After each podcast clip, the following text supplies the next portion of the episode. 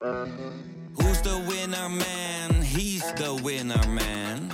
Is hij miljonair? Geen idee, maar nou en.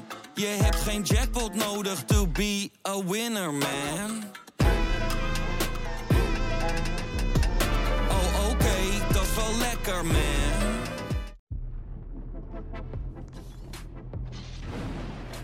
VZSM van maandag 24 oktober. We hebben weer een uh, mooie weekend uh, achter uh, de rug, Pieter Zwart. Waar Ajax gewoon de trotse koploper is. Ja, in één keer een gat van vier punten. En laten we even zien hoe snel het kan gaan. Het ene moment is het grote crisis met een hoofdletter C. En het volgende moment sta je vier punten los.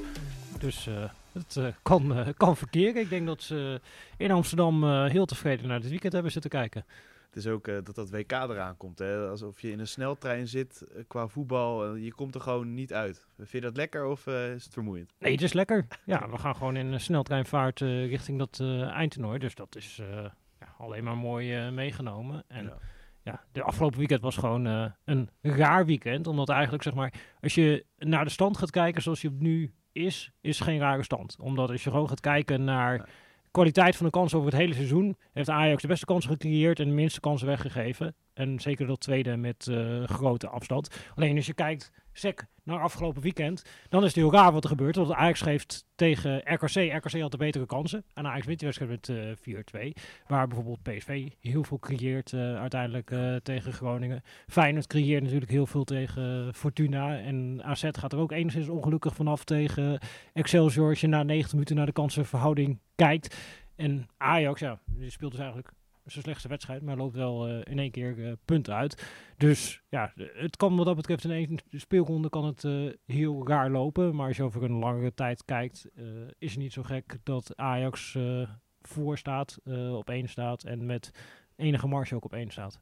Het is gewoon een rare sport, dacht ik dit weekend. Ja, tuurlijk. Ja, maar het is toch hetzelfde als die wedstrijd uh, tegen Go Ahead. Die toen een ja. beetje de kiezers bij Ajax in. Dat schreef die hele wedstrijd eigenlijk helemaal niks weg. Uh, volgens mij was uh, Go Ahead in die hele wedstrijd überhaupt maar twee keer in de 16 van Ajax. één keer om die voorzet te geven en één keer om dat doelpunt uh, te maken. Al in balcontacten in de 16. Je speelt die wedstrijd 1-1.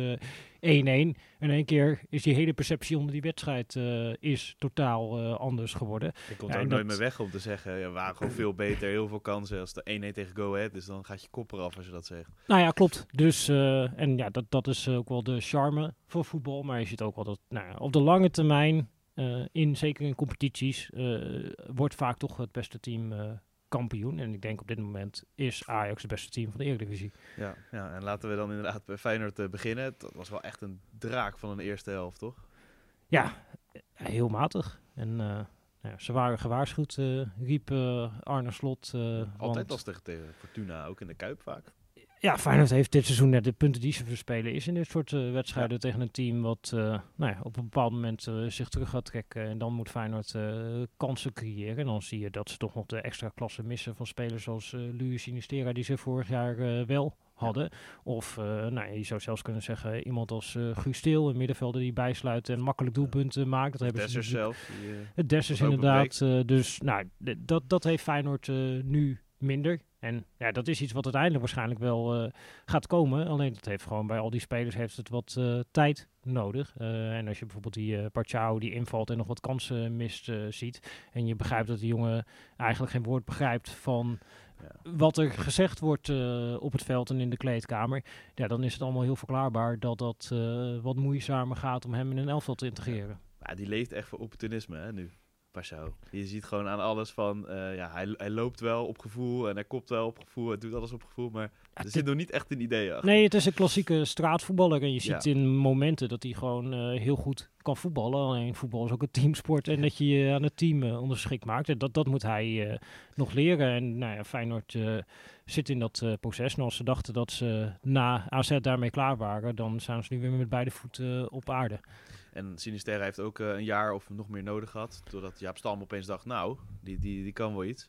Um, is dat ook zo'n speler, Parsau, die dat misschien nodig heeft? Nou ja, je ziet gewoon dat daar die, die potentie is er duidelijk. Uh, en de vraag is nu dan een beetje, krijg je dat er uiteindelijk uh, uit? Maar het, het moet niet zo opportunistisch zijn met z'n allen om nu uh, hem nee, al Hij viel ook wel beter in dan de vorige keren bijvoorbeeld. Waar hij een beetje lag te rollen en een beetje andere dingen aan het doen was dan voetballen. Nou ja, dat klopt. En hij was in ieder geval heel dreigend. En als een van die ballen erin valt, dan is hij de nieuwe held van ja. Rotterdam. Dus, zo, snel, zo snel kan het ook alweer gaan. Dus nou, lijkt me nog geen reden voor hele grote nee. paniek wel zagrijn in, in de Kuip. En na zo'n 1-1 tegen Fortuna. Ja, tuurlijk. Maar dat moet ook uh, zagrijn uh, over zijn. Maar als je wel echt iets wil uh, als club, ja, dan zijn dit wel hele dure punten die je verspeelt. Ja, en PSV verspeelde ook punten. Sterker nog, die verloren bij Groningen.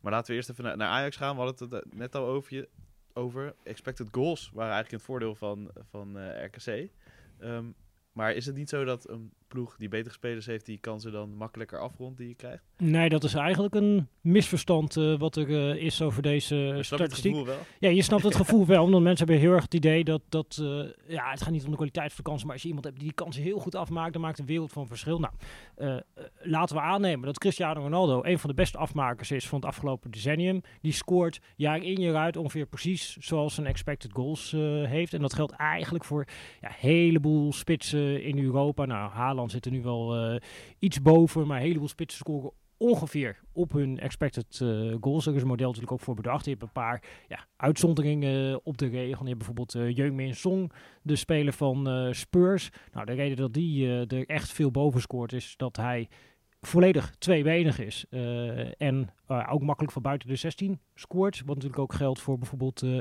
Lionel Messi. Die makkelijk van buiten de 16 scoort. Waar over het algemeen, ik zag dat Berghuis over die statistiek begon. Want Robin van Persie had hem daarop gewezen. Dat je het over het algemeen heel weinig scoort van buiten de 16. Dus spelers die dat af en toe wel doen, die gaan meteen boven een expected goals Anthony zitten. Soms, toch? Mm -hmm. Anthony ook. Die hem in de, in de verre hoek krult. Ja, maar dat gebeurt bij Anthony gebeurt al niet zo heel vaak over een uh, heel seizoen. Uh, Beziemer is inderdaad wel een maar van de spelers. die blijven plakken waarschijnlijk, die goals. Ja, ja, en het is wel een van de spelers die dan over een heel seizoen uh, relatief veel voor buiten de 16 scoort. alleen ja, zijn totale aantal was natuurlijk ook de reden dat er kritiek was naar die transfer richting Manchester United. Van waarom betaal je zoveel geld voor zo'n speler. Maar ja, dat gaat een paar keer gaat het goed, maar het gaat ook heel vaak gaat het mis. Maar als het net iets vaker goed gaat dan bij andere spelers, dan kun je nog net boven je expected goals komen. Ja. Maar uiteindelijk gaat het erom dat je in die posities komt. Uh, en als jij in die posities komt, dan neemt de kans toe dat jij wedstrijden gaat winnen. En wat dat betreft, uh, ja, Ajax was nu uniek effectief. Maar dat gaat niet elke wedstrijd gebeuren. Het valt wel heel lekker voor Ajax. En je hebt misschien nog wat te goed van Go Ahead natuurlijk. Zo werkt het toch een, be een beetje uiteindelijk over dus een heel seizoen. Nou ja, over een heel seizoen inderdaad ja. uh, zie je dat dingen zich afvlakken. Want ook bijvoorbeeld tegen AZ qua kansenverhouding uh, had Ajax daar bijvoorbeeld ook uh, de betere kansen. Ja. Dus over een heel seizoen ja, heb je een keer een wedstrijd waarin het mee zit, heb je een keer een wedstrijd waarin het tegen zit. En in die zin is het natuurlijk ook onzin dat, kijk mensen willen ook nog wel eens roepen van, ja als je dit soort slechte wedstrijden toch wint, dan ben je een kampioensploeg. Nee, dat is niet zo. Want de ploegen, de ploegen die dit soort slechte wedstrijden spelen, die gaan vroeg of laat deze wedstrijden verliezen. En de ploegen die hele goede wedstrijden spelen, die gaan vroeg of laat wedstrijden winnen. En het is niet zo dat je ploegen hebt die structureel uh, hele slechte kansen creëren en dan toch al die wedstrijden over de streep trekken. En dat er een magisch karakter is en zo, wat daar ja. In uh, een rol speelt. Nee, als jij slecht Cam, speelt... Bij Cambuur wel te gebeuren vorig seizoen. Dat ze heel erg overpresteerden. Maar ja, dat viel klopt. uiteindelijk ook wel weer Ja, die, die, uiteindelijk valt het... En je had bijvoorbeeld ook Willem II toen in het begin van het seizoen. Die presteerde enorm over ten opzichte van hun uh, expected goals. Nou, dat Fred riep je, Grim... riep je heel vroeg. Ja, Fred Grim was ja. toen een toptrainer. En daarna donderde het uh, gigantisch in elkaar. En dan wordt Fred Grim ontslagen. Terwijl ja, de prestaties, objectief gezien, onderliggend... Ja, die waren niet heel veel beter in de periode dat zij nog hoog stonden. Ze hadden gewoon wel met heel veel massa. Zoals ook bijvoorbeeld Excelsior aan het begin van dit seizoen heel veel massa heeft gehad. Nou, dan moet je ja. zeggen, hup, punten pakken we binnen. Maar we moeten wel even iets gaan doen aan het veldspel. Want als je de illusie hebt van, oh, dit is een soort van kwaliteit van ons dat we deze kansen kunnen afmaken. En dat blijft het hele seizoen wel zo. Dan kom je toch in de degradatiezone terecht. Volgens mij is Dijkhuizen daar wel redelijk realistisch in. Dat denk ik ook, ja. Hij heeft met Brentford gewerkt, dus hij ja. weet er alles van. Het veldspel tegen AZ was dan wel iets beter, maar je ja. hebt wel weer wat geluk. Ja, maar dat, uh, ja, tegen een ploeg als AZ, als je dan zelfs weer punten wil pakken, moet je ook een beetje geluk uh, ja. hebben. Maar dat, dat pakten ze wel uh, slim aan. Hadden een beetje bij Feyenoord gekeken. En ja, ja de AZ-code die lijkt gekraakt.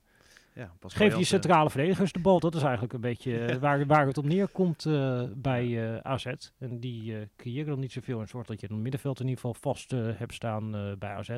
En bij AZ is volgens mij ook wel een probleem aan het worden Jesper Karlsson. Je ziet dat sinds ze hem proberen in te passen. Hij is natuurlijk objectief gezien de meest creatieve speler. Ja, maar ze weten niet waar ze neer moeten zetten. Ja, op links. Ja. Hij, hij, is gewoon de, de allerbeste speler van AZ. Ze zet je hem gewoon op links. En daarna ga je verder, denk ik. Ja, alleen je ziet als je hem weer op links zet, dan begint die flank ook minder uh, te lopen. Hij, klopt, hij moet er een beetje inkomen, maar het is wel je beste speler. Nou, dat klopt. Dus nou, dat, dat is toch uh, een ingewikkelde. Dat uh, de beste speler inpassen, dat blijkt een uitdaging voor AZ. Ja, ja. ja, en PSV heeft straks zijn beste speler, of nou ja, misschien zijn belangrijkste speler wel helemaal terug, Luc de Jong. Erik Gutierrez. kan ook, kan ook wat je wil. Nou ja, die, die stond er niet in. En uh, ze krijgen de vier doelpunten krijgen ze tegen. Uh, er werd heel positief, uh, geloof ik, bij PSV een beetje gedaan op basis van de kansenverhouding. Waar ik heel weinig mensen over heb gehoord. Dus dat ze 17 doelpogingen hebben toegestaan tegen FC Groningen. Ja, wat de ploeg was die tot nu toe geen enkele kans eigenlijk kon creëren in het hele seizoen. Een van de slechtste aanvallende ploegen van de Eredivisie. En ja, die creëren tegen jou 17 doelpogingen. Die maken vier doelpunten. Het is ook zo random. Het komt toch uit de lucht vallen bij PSV. Dat, dat je in principe, ze zijn echt wel weer in vorm, maken veel doelpunten zelf. Maar ja, het, het stort wel in na, na, één doelpunt, weet je wel. Het mentale vermogen lijkt ook een beetje, uh, ja, de, lijkt er gewoon niet te zijn. Nou ja, je ziet dat als er tegenslag in is, dat iedereen uh, beetje zijn eigen wedstrijd uh, begint uh, te spelen. En dat spelers ook te ingewikkelde dingen willen gaan doen. Dat zag je bijvoorbeeld heel goed bij die derde goal, waar op een gegeven moment een opening wil gaan doen op Max. Nou, Max bijvoorbeeld, die speelde de afgelopen weken juist wat verder teruggetrokken. Nou, die stond toen alweer stond die, uh, links buiten. En je raakt daar die bal kwijt. En er staan heel veel spelers staan voor de bal. En dat was natuurlijk ook wel een probleem met dat duo uh, Sangare-Veerman. Sangare is geen controleur die wil op de bal jagen. En Veerman is wel helemaal geen controleur, want die wil gewoon de bal hebben waar dat dan ook is. Ook als je het eerste doelpunt uh, bekijkt, dan krijgt natuurlijk Obispo krijgt helemaal de schuld. Dat is voor een uh, groot deel is dat uh, terecht. Maar het is ook wel een situatie, als je gewoon kijkt die veldbezetting daarvoor, dan staat Sankere staat op de rechterflank, Veerman staat op de rechterflank, Simon staat op de rechterflank. Dat hele middenveld van PSV staat ergens aan de rechterkant. En dan moeten ze het spel gaan verplaatsen. En dat kon eigenlijk alleen via Obispo, omdat de rest van het elftal stond uit positie. Als je dan gewoon hebt over iets simpels als veldbezetting, ja, dat, dat klopte al niet op het moment dat die paas gegeven wordt. En dan wordt er daarna ook nog een fout gemaakt. En dan nou, staat je organisatie natuurlijk ook niet goed en dan krijg je ook daadwerkelijk een uh, counter tegen. Maar het begint wel met veldbezetting. Je ziet gewoon dat in de wedstrijden waarin Gutierrez niet op het veld staat, dat die veldbezetting op het middenveld niet klopt. Uh, en volgens Ruud van Nistelrooy had het er niks mee te maken. Nou, volgens mij heeft er wel iets mee te maken. Ja, maar ja, dan hoor je bijvoorbeeld uh, de commentator van de samenvatting uh, bij, bij, de NOS. Als je hem negen keer speelt, win je hem uh, waarschijnlijk negen keer zelfs. Ja, maar je moet ook wel kijken wanneer creëer je die kansen. Nou, PSV creëerde natuurlijk twee oké kansen voordat hij 1-0 valt ja. via Guus Stil. Ja. Maar de meeste kansen creëren ze op het moment dat ze met 3-1 achter staan. Ja, dat uh, heeft Dan zijn ze alleen maar aan het zakken, Groningen. Ja, Groningen is aan het zakken. Je zag ook dat van de doelpogingen van PSV dat er tien uit spelervattingen kwamen. Uit open spel uh, was het eigenlijk uh, vergelijkbaar het aantal doelpogingen van Groningen en ja. PSV. En je ziet dat bij PSV is dat gewoon een gigantisch wapen met nou, de kopkracht van iemand als Obispo, maar met name de traptechniek van Gakpo. Uh, creëren ze veel vanuit uh, spelhervattingen, maar ze hebben moeite om in dit, soort wedstrijden, waarin ze 60, 70 procent bovenzit hebben, om daadwerkelijk vanuit open spel tot veel kansen te komen en wedstrijden te winnen tegen een ploeg die nou, een soort van oké georganiseerd is. Uh, maar echt ook heel onzeker is. Ja, eigenlijk. Nou ja, dat, dat, ja. dat, dat klopt. En ja, dan geven ze zeker als Gutierrez er niet op het veld staat, dan gaan ze op een gegeven moment met te veel mensen voor de bal lopen en dan krijgen ze counters om de oren. En dat was ook niet de eerste keer dat dat gebeurde, dus dat komt ook niet helemaal uit de, uit de lucht vallen. En als je denkt dat het uit de lucht komt vallen, dan houd je als PSV denk ik ook een beetje jezelf voor de gek. Maar optisch, dat is het probleem een beetje, dat je denkt, ja, PSV gaat het nog wel recht trekken. Maar goed. Ja, dat had ook zeker gekund. En ja. de, de, de, de aanvalsdrang, uh, nou, dat... dat uh, ja, was prijzenswaardig en ze creëren heel veel kansen. En wat dat betreft ja, is hier meer om aan vast te houden dan naar die nederlaag tegen Cambuur. Ja. Maar wat ik zeg, als jij als Eredivisie titelkandidaat uitspeelt tegen Groningen, wat tot nu toe dit seizoen een degradatiekandidaat is, en je krijgt 17 doelpogingen tegen, waarvan vier doelpunten, dat is te veel. Uh, en uh, hoewel Ruud van Nistelrooy er anders over denkt, denk ik dat je er toch moeilijk los kan zien van het ontbreken van Gutierrez.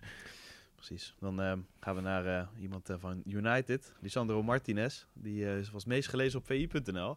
Met een hele mooie foto hè, met een fan na die 1-1 tegen, tegen Chelsea. Ja, heel grappig. ja, ze vierden daar ja, een soort van feestje met de fans. En nou ja, hij stond daar op de foto met een supporter, alsof het uh, zijn uh, beste vriend was. En hij uh, plaatste een soort van tweetje in de richting van, nou, de tekst kwam neer op dat hij zei van, ik weet niet wie je bent, maar we zitten hier samen in. Dat, dat was ongeveer de strekking van zijn bericht. en toen daarna reageerde die jongen er ook nog op met love you mate. En dat is toch wel, nou ja, het, het, symboliseert denk ik een beetje ook hoe Martinez daar de harten van die fans voor zich gewonnen heeft in rap tempo. Daar die eerste uh, na die eerste wedstrijden kreeg hij natuurlijk kritiek en ook een zo'n kleine verdediger halen, et cetera, et cetera. Nou, daar hoor je niemand meer over. En dat is wel de verdienste van Martinez. Het is echt lastig hoor in Engeland. Als je eerst die kritiek krijgt, en uh, logisch natuurlijk, want die ja, zijn ze gewend aan sterke, lange verdedigers. En dan zo snel dat, dat fixen. Ja, en hij wint ook uh, de meeste duels in zijn uh, eigen derde ongeveer van alle verdedigers uh, in de Premier League. Dus hij laat ook al zien dat het kan, ook met een gebrek aan ja. lengte. Dus dat heeft hij helemaal uh, nou ja, op eigen kracht heeft hij het uh, omgekeerd. En uh, ja, de mooiste anekdote over hem die komt nog steeds van Marco Timmer. Die ooit een interview met hem had en hem vroeg naar de beroep van zijn ouders. En dat hij vervolgens zei, mijn moeder is stratenmaker. En dat hij die tolk aankeek van, ja, mijn moeder is straat. Je bedoelt toch je vader? Nee, mijn moeder was stratenmaker. En nou, hij speelt ook als iemand waarvan de moeder stratenmaker is. Ja, perfect. Wat vond je van United zelf eigenlijk tegen Chelsea? Uh, was uh, 35 minuten eh, was het uh, heel overtuigend en goed. En daarna zet Graham Potter het om, zoals Graham Potter in het systemen in één. ja, het altijd in wedstrijden omzet. En die ging een beetje richting een ja, 4-4-2 ruitachtig iets. En daarna had Chelsea het betere van het spel. Dus ja, 35 minuten goed. Daarna worstelen, maar wel in die wedstrijd kunnen blijven. En dan nog een soort van karakter tonen door uiteindelijk die 1-1 te maken. Ja, die 1-0 viel relatief uit het niets. En die 1-1 eigenlijk ook. Dus nou ja, ik denk over 90 minuten best een uh, terechte uitslag. die, uh, dat zijn twee ploegen die misschien wel gelijkwaardig zijn. Toch? Dat klopt, je ziet dat het dicht bij elkaar zit. En dat dus uh, nou ja, het een beetje afhankelijk is van hoe Potter het bij Chelsea neerzet. Wie op dat moment de bovenliggende partij is. Strijden om plek 4, die twee? Ja, voorlopig. Ja, dat is denk ik realistisch dat je een beetje in die richting gaat zitten. Zowel uh, voor United als voor Chelsea. Hoewel ik denk dat met deze selectie dat het uh, plafond van dit Chelsea misschien nog wel wat hoger ligt dan het plafond van dit uh, United. Precies. Dan blijven we in het buitenland maar een stukje verder. Naar de Filipijnen. De Filipijnen, ja, je voelt hem aankomen. Een echt, echt, echt Dave Albers verhaal. Het heeft echt alles. Ook hoe het begint. Als ik eventjes op Transfermarkt kijk en het vlaggetje Filipijnen aanklik. ik zie het Dave ook doen, weet je wel, op zijn zolderkamer. Dat, uh, dat klopt. En nou ja, dit waren twee jongens die zouden daar nog spelen rond hun uh, vijftigste volgens uh, Transfermarkt. Nou, dat, dat bleek niet het geval. Nee, nee. Maar er kwam wel een ja, optiebarend verhaal uit naar boven. Eentje over een keeper van de 1,95 meter. Nou, dat lijkt me heerlijk op de Filipijnen. Keeper van de 1,95 meter. Ja. Met voor de rest allemaal jongens van de 1,65 en 1,70 meter 70. Die nou ja, om groentes te telen die kant op ging mee ging doen in een elftal. Dat je in één keer werd daar uh, ongeveer een nationale competitie uh, opgezet en uh, speelde hij daarin. En een andere, ja, een speler van de Beeld, een amateurclub hier in de buurt bij Utrecht. Die ja, ook daar eigenlijk voor werkredenen terecht kwam. Maar een beetje ging voetballen en één keer ook in die profcompetitie terecht kwam. Ja, dat, dat zijn toch nou ja, de, de leuke verhalen om te lezen. En ja. Nou, dat, dat dat nog kan in deze voetbalwereld, dat, uh, ja, dat, dat, dat is leuk. En dat zijn natuurlijk een beetje die dingen waar uh, nou, veel amateurvoetballers toch een beetje, ja, denk ik... Uh, nog steeds van dromen. Van dromen, van dat je hier in het zesde elftal speelt, maar dat je ergens naar Azië gaat en één keer toch uitgroeit tot een soort van wereldsterker idool met groupies, zoals ook in de kop stond ja. erachteraan. Dus ik zou zeggen... het werkt in de koppen. Ga dat verhaal lezen. Ja om gewoon nog hoop te hebben om ergens het profvoetbal te halen, moet je dit verhaal zeker lezen. En daarom is hij ook meest gelezen, toch, denk je? Dat denk ik wel, ja. Het is, uh, het is allemaal hoop dat, allemaal. Uh, wat hieruit uh, put. Meestal dus, uitgestelde teleurstelling, hè, zei Jan de Jong ooit. Nou ja, maar in sommige gevallen dus niet. En de, daar kunnen we ons aan vasthouden. Op de Filipijnen kan het nog. Mooi. Wat gaan we doen deze week? Want er is gewoon weer een Europese week hè, over die sneltrein gesproken. Ja, nou ja, dat gaat in een razend tempo uh, gaat dat door natuurlijk. Dus uh, ja, we zullen dat uh, al het Europese geweld zullen we weer uh, coveren met z'n allen. Dus, Daar kijk je het meest naar uit? Ajax-Liverpool? Nou ja, Ajax-Liverpool is natuurlijk wel een wedstrijd... PSV-Arsenal? Ja, dat is ook een heerlijk affiche. Nou ja, allebei wedstrijden om echt wel uh, naar uh, uit te kijken. Uh, maar ook bijvoorbeeld voor Feyenoord is het natuurlijk best wel een belangrijke wedstrijd. Omdat je eigenlijk al Europese overwintering kan veiligstellen. Misschien is deze wedstrijd wel belangrijker dan de wedstrijd tegen Lazio. Terwijl die Als wedstrijd in, tegen... minimaal derde bedoel je? Ja, precies. Ja, ja. omdat dat nou ja, uh, die Conference League, dat hebben we vorig jaar ook gezien. Dat kan hartstikke leuk zijn uh, voor uh, Feyenoord. En dan ja, kun je hier al in ieder geval wat dat betreft een stap zetten. En dan begin je op een andere manier in die wedstrijd tegen Lazio. Dus misschien die andere twee affiches spreken meer aan. Maar misschien is die wedstrijd van Feyenoord wel het belangrijkste. We gaan er naar uitkijken. En straks met uh, Freek Jansen twee video's over Ajax opnemen richting Liverpool. Lekkers boven. De opstelling, ja. Freek heeft het van tevoren in de podcast al gezegd. Ja, jongens, ze staan wel gewoon bovenaan, hè. En ja, nu heeft hij ook wel een klein beetje zijn gelijk gehaald met een tweetje in de afloop. Ja. Het kan verkeren, zei hij. Het kan verkeren, ja. Echt, zo is nou ja, het we gaan het horen, tof kijken. Het kan verkeren, de podcast. Dat is het misschien wel. Ja, precies. Tot de volgende. Hey, hey.